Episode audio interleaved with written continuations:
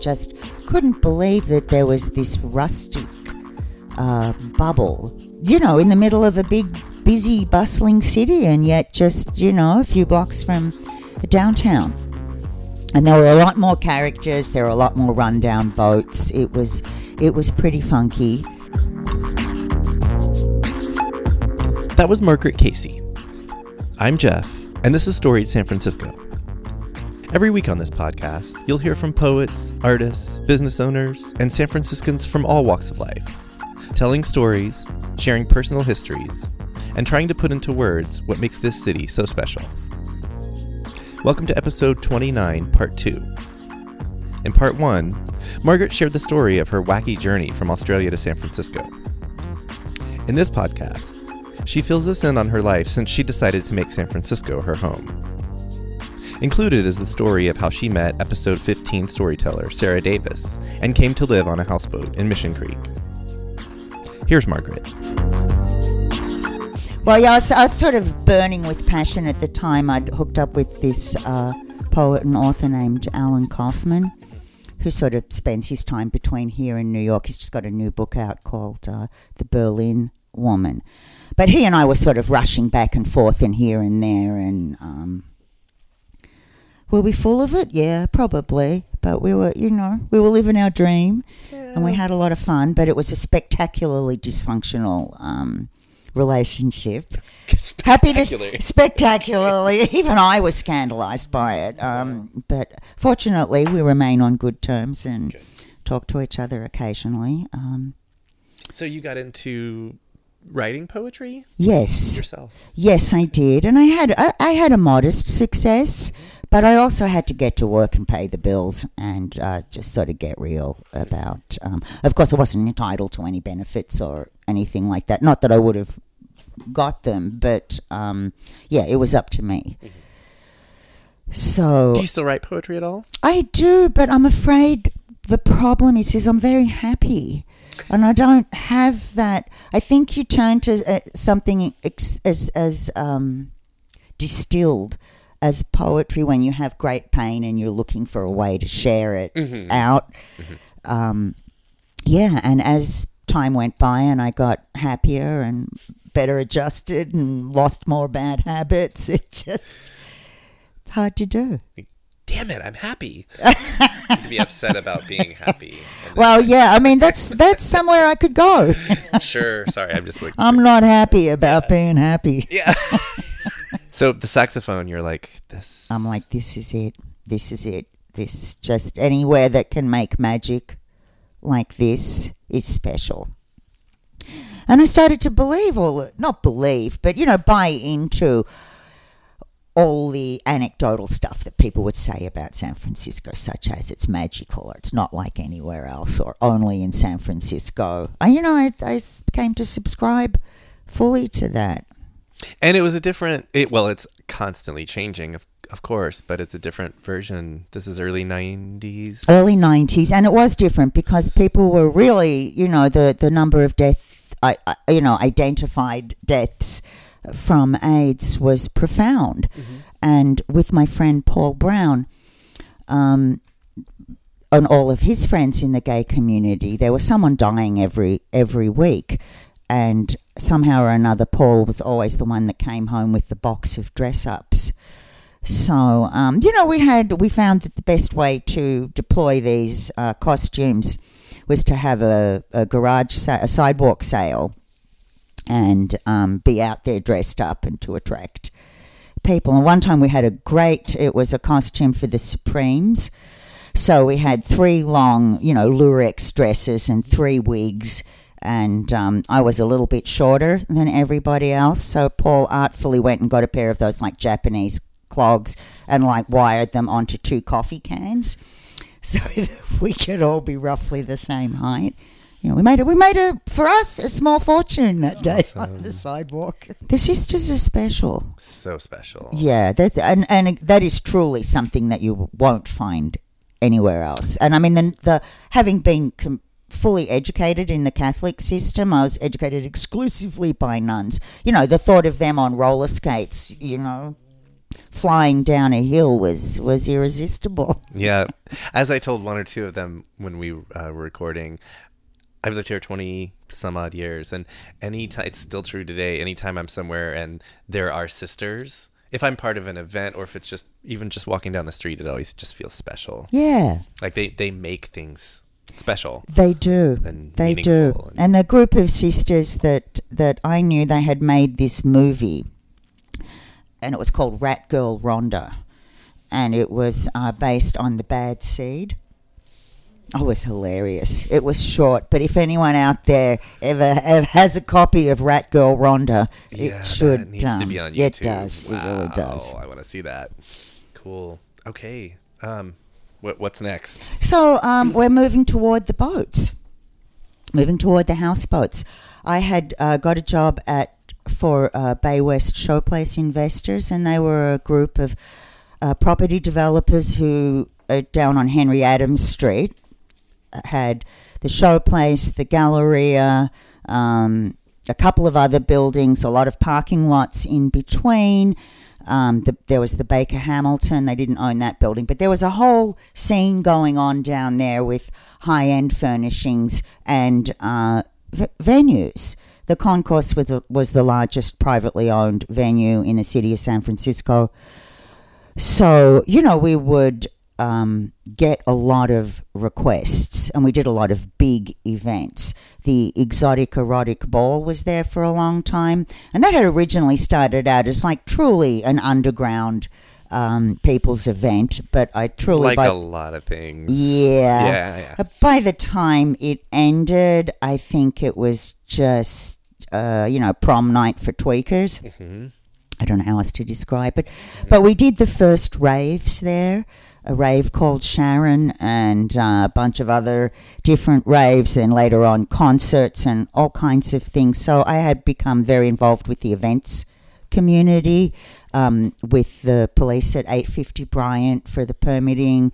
There was also, this was also, they were lofts and you know building conversions were starting to happen and a lot of with a lot of these there would be uh, you know there'd be a steel frame so where, whereas before we had never never had any neighbors to complain about the noise we started to get residents uh, spe- especially once we started doing the raves because the you know the bass will travel and it'll reverberate in the steel frame and frame and um, you know it's no good telling residents well if you want a bucolic lifestyle you know what, Yeah. are what are you doing here But it reminds me of people who move somewhere and don't bother to know where they're moving and then come, come in and complain and yeah, there's a freeway running and yeah, you knew that when you moved in. Well, in. that's right. The airport. Or and another thing that we did a lot of was latin dances fun. uh, with uh, the guy that owned um, Cesar's Latin Palace on uh, Mission Street.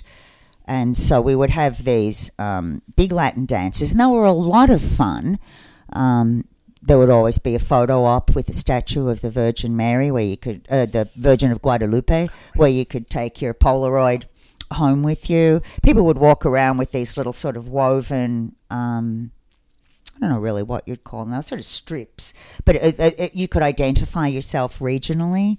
Uh, there'd be some great cat fights on the floor, you know, and somebody's mistress was there with somebody's wife, and it could all uh, blow apart. And the, the the guy that owns Cesar's Latin Palace, his name was um, Cesar Ascarrunz and the greatest compliment he ever paid me. He was a you know a certain type of guy, mm-hmm. and he would come around and try and talk me into renting him the building, and I'd be resisting. And finally, his his big move was he dropped to one knee. And sang "Tie Me Kangaroo Down" sport by Rolf Harris, and it was like, okay, I'll go back to my office and do the contract. So it was during that course in time that I was acquiring a lot of knowledge about crowd control, about waste disposal, about all, all kinds of things like this. About event management. Exactly. And so I had I worked on and off for this company for like 15 years. And to, by about 1998, the tech conferences were starting to really take this new format of being huge, you know, huge events. And so there was a company called PeopleSoft, and they they were they were as big as Salesforce is now. But PeopleSoft started doing these user conferences, and they hired these two guys, Ron Regina and Don Richards, very creative guys who um, had come through the School of Architecture at UC Berkeley.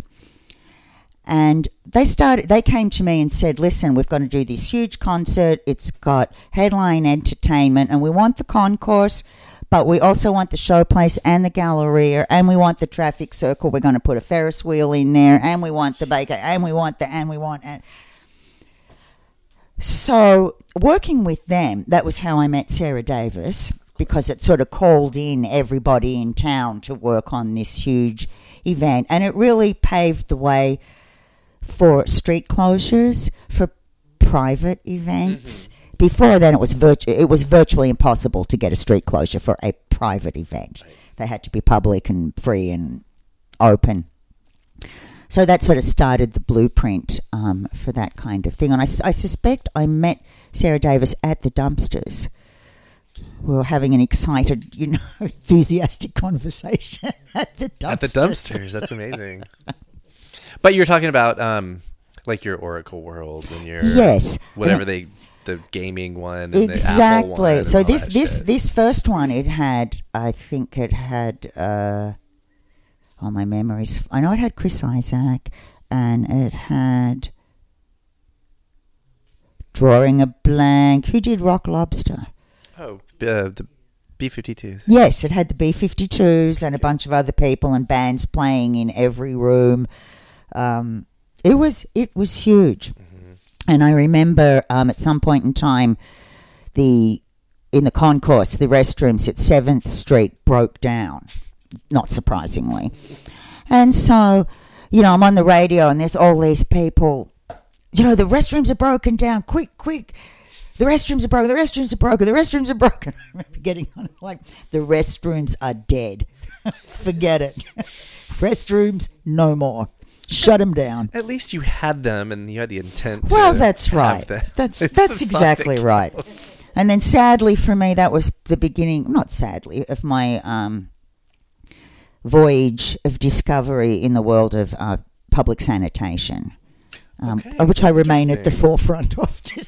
Interesting. Yeah, your um, one of your emails, maybe the first one, mentioned uh, your work with Off the Grid, the Sunday. That's picnic. right. I work for the Presidio Trust in their cultural and community programs Okay. division. So um, Doing sanitation or No, no, no, like, no, it's got to be no, more than that.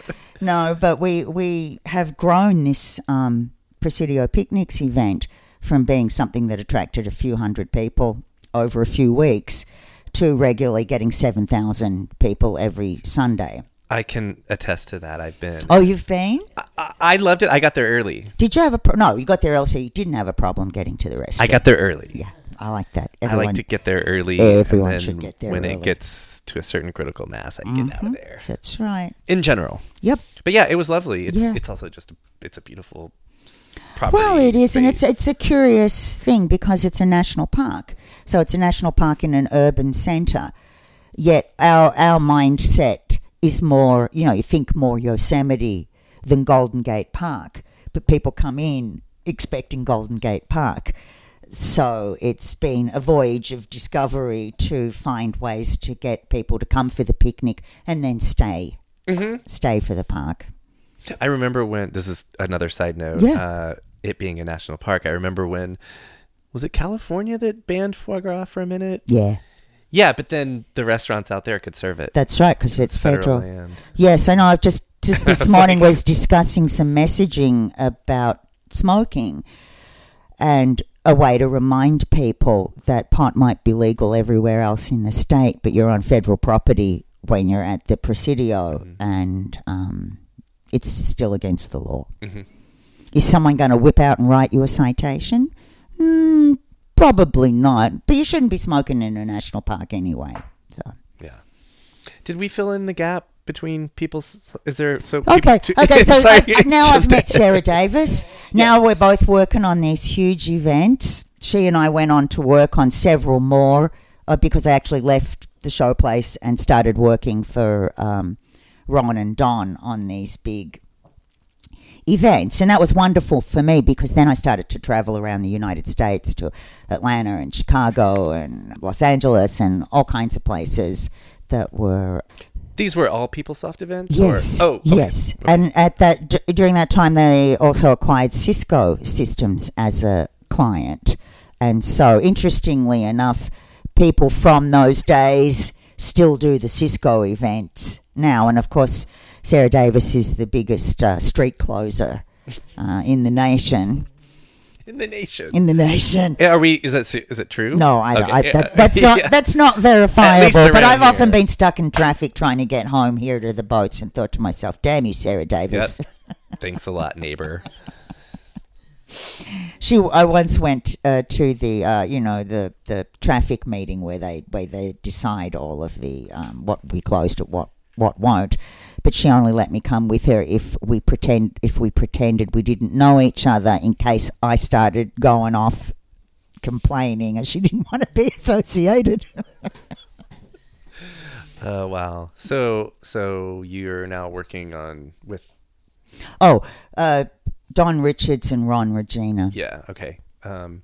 So so are so were you kind of thinking like oh event production is something I'm really yes. really into. Yes, this was an opportunity to go and work with my favorite clients.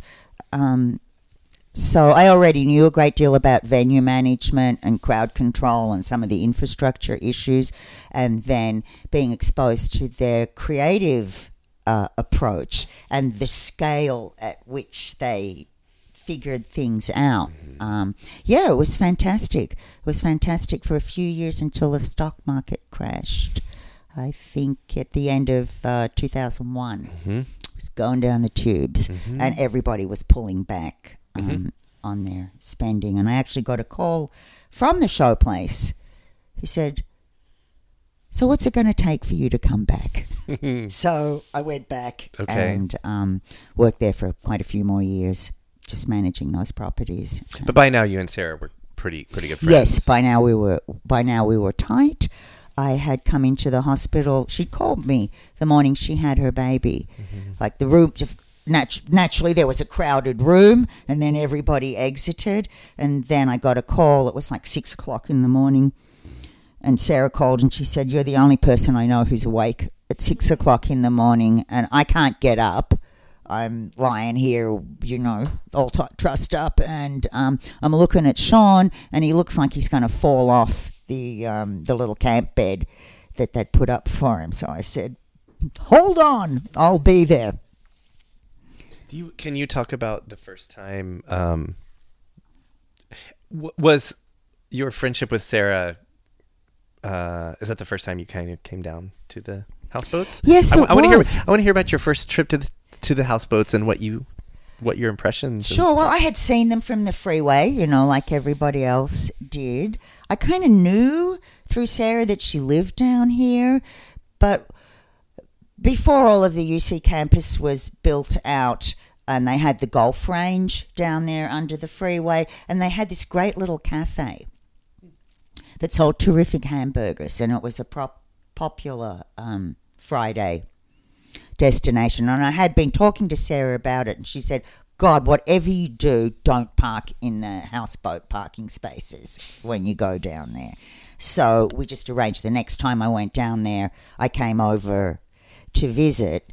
Um, and the community garden was in its full glory at that point in time. And I, I just couldn't believe that there was this rustic uh, bubble, you know, in the middle of a big, busy, bustling city, and yet just, you know, a few blocks from downtown. And there were a lot more characters. There were a lot more rundown boats. It was, it was pretty funky. As people know, it's very hard to get in here. And what happened for me was that I was actually living in Las Vegas doing a project there. And I got a call from Sarah Davis one Friday night. She was pretty, let's just say she'd had a few drinks, and she said, "Hey, do you want to come live on a houseboat? Philip's going to Europe for three months, and you can have his boat if you want." That's the phone call I'm still waiting on, by the way. And I'll, Ah, I will be for the rest of my. Anyway, Let, let me tell you, if you get it, you say yes, and you do it right away. So that's what I did. I left Las Vegas and moved into Philip's house and spent three months here. That's Philip de Andrade, and in uh, this house, exact houseboat. No, he's a couple doors down Oh, okay. That away. And after three months, I couldn't stand the thought of leaving. It was I just I could I couldn't do it. I had trouble, you know, packing up my stuff and figuring out what to do. I just didn't want to go.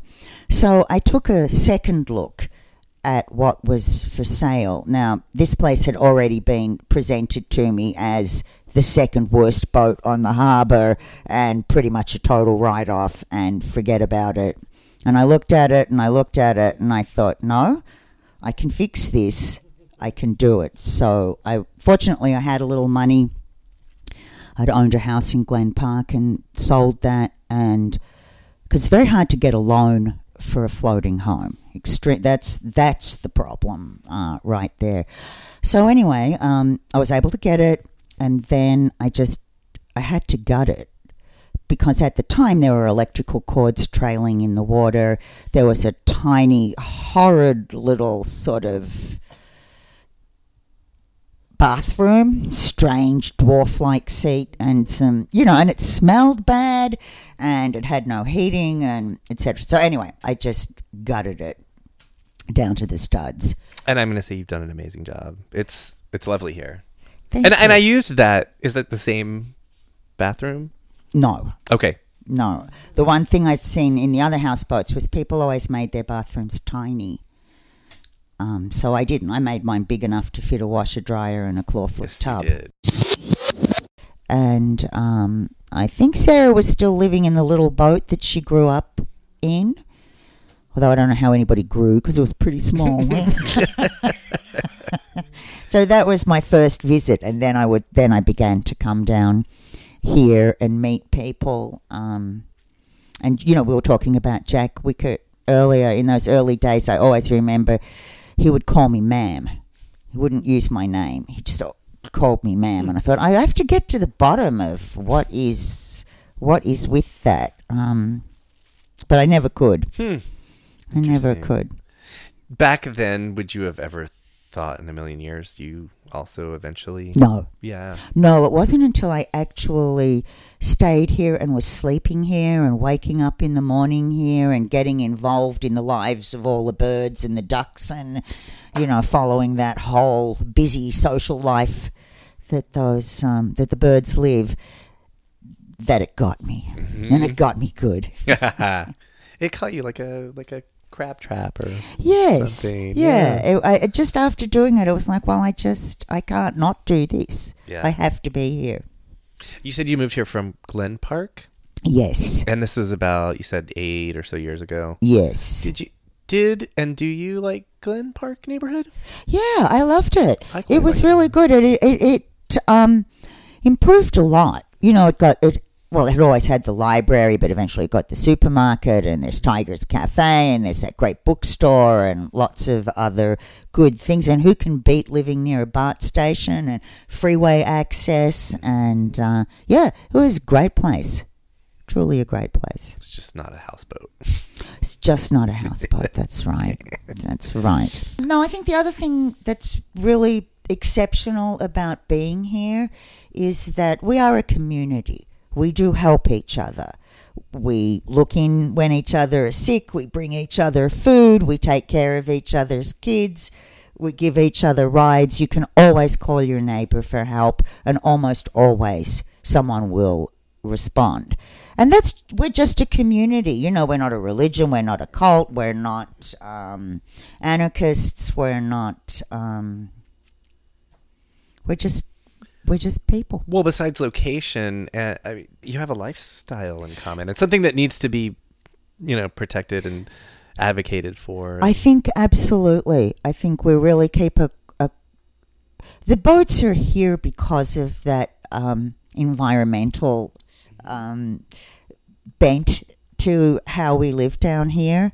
And I think protecting this shoreline, you know, protecting the trees and the habitat for the birds and the wildlife and the marine life. We have more than once um, untangled a sea lion, you know, with caution tape down their throat, or, uh, you know, there's things like this that happen. That happen a lot. Every now and then we get the odd dead body that uh, washes up. We had one wash up about two years ago.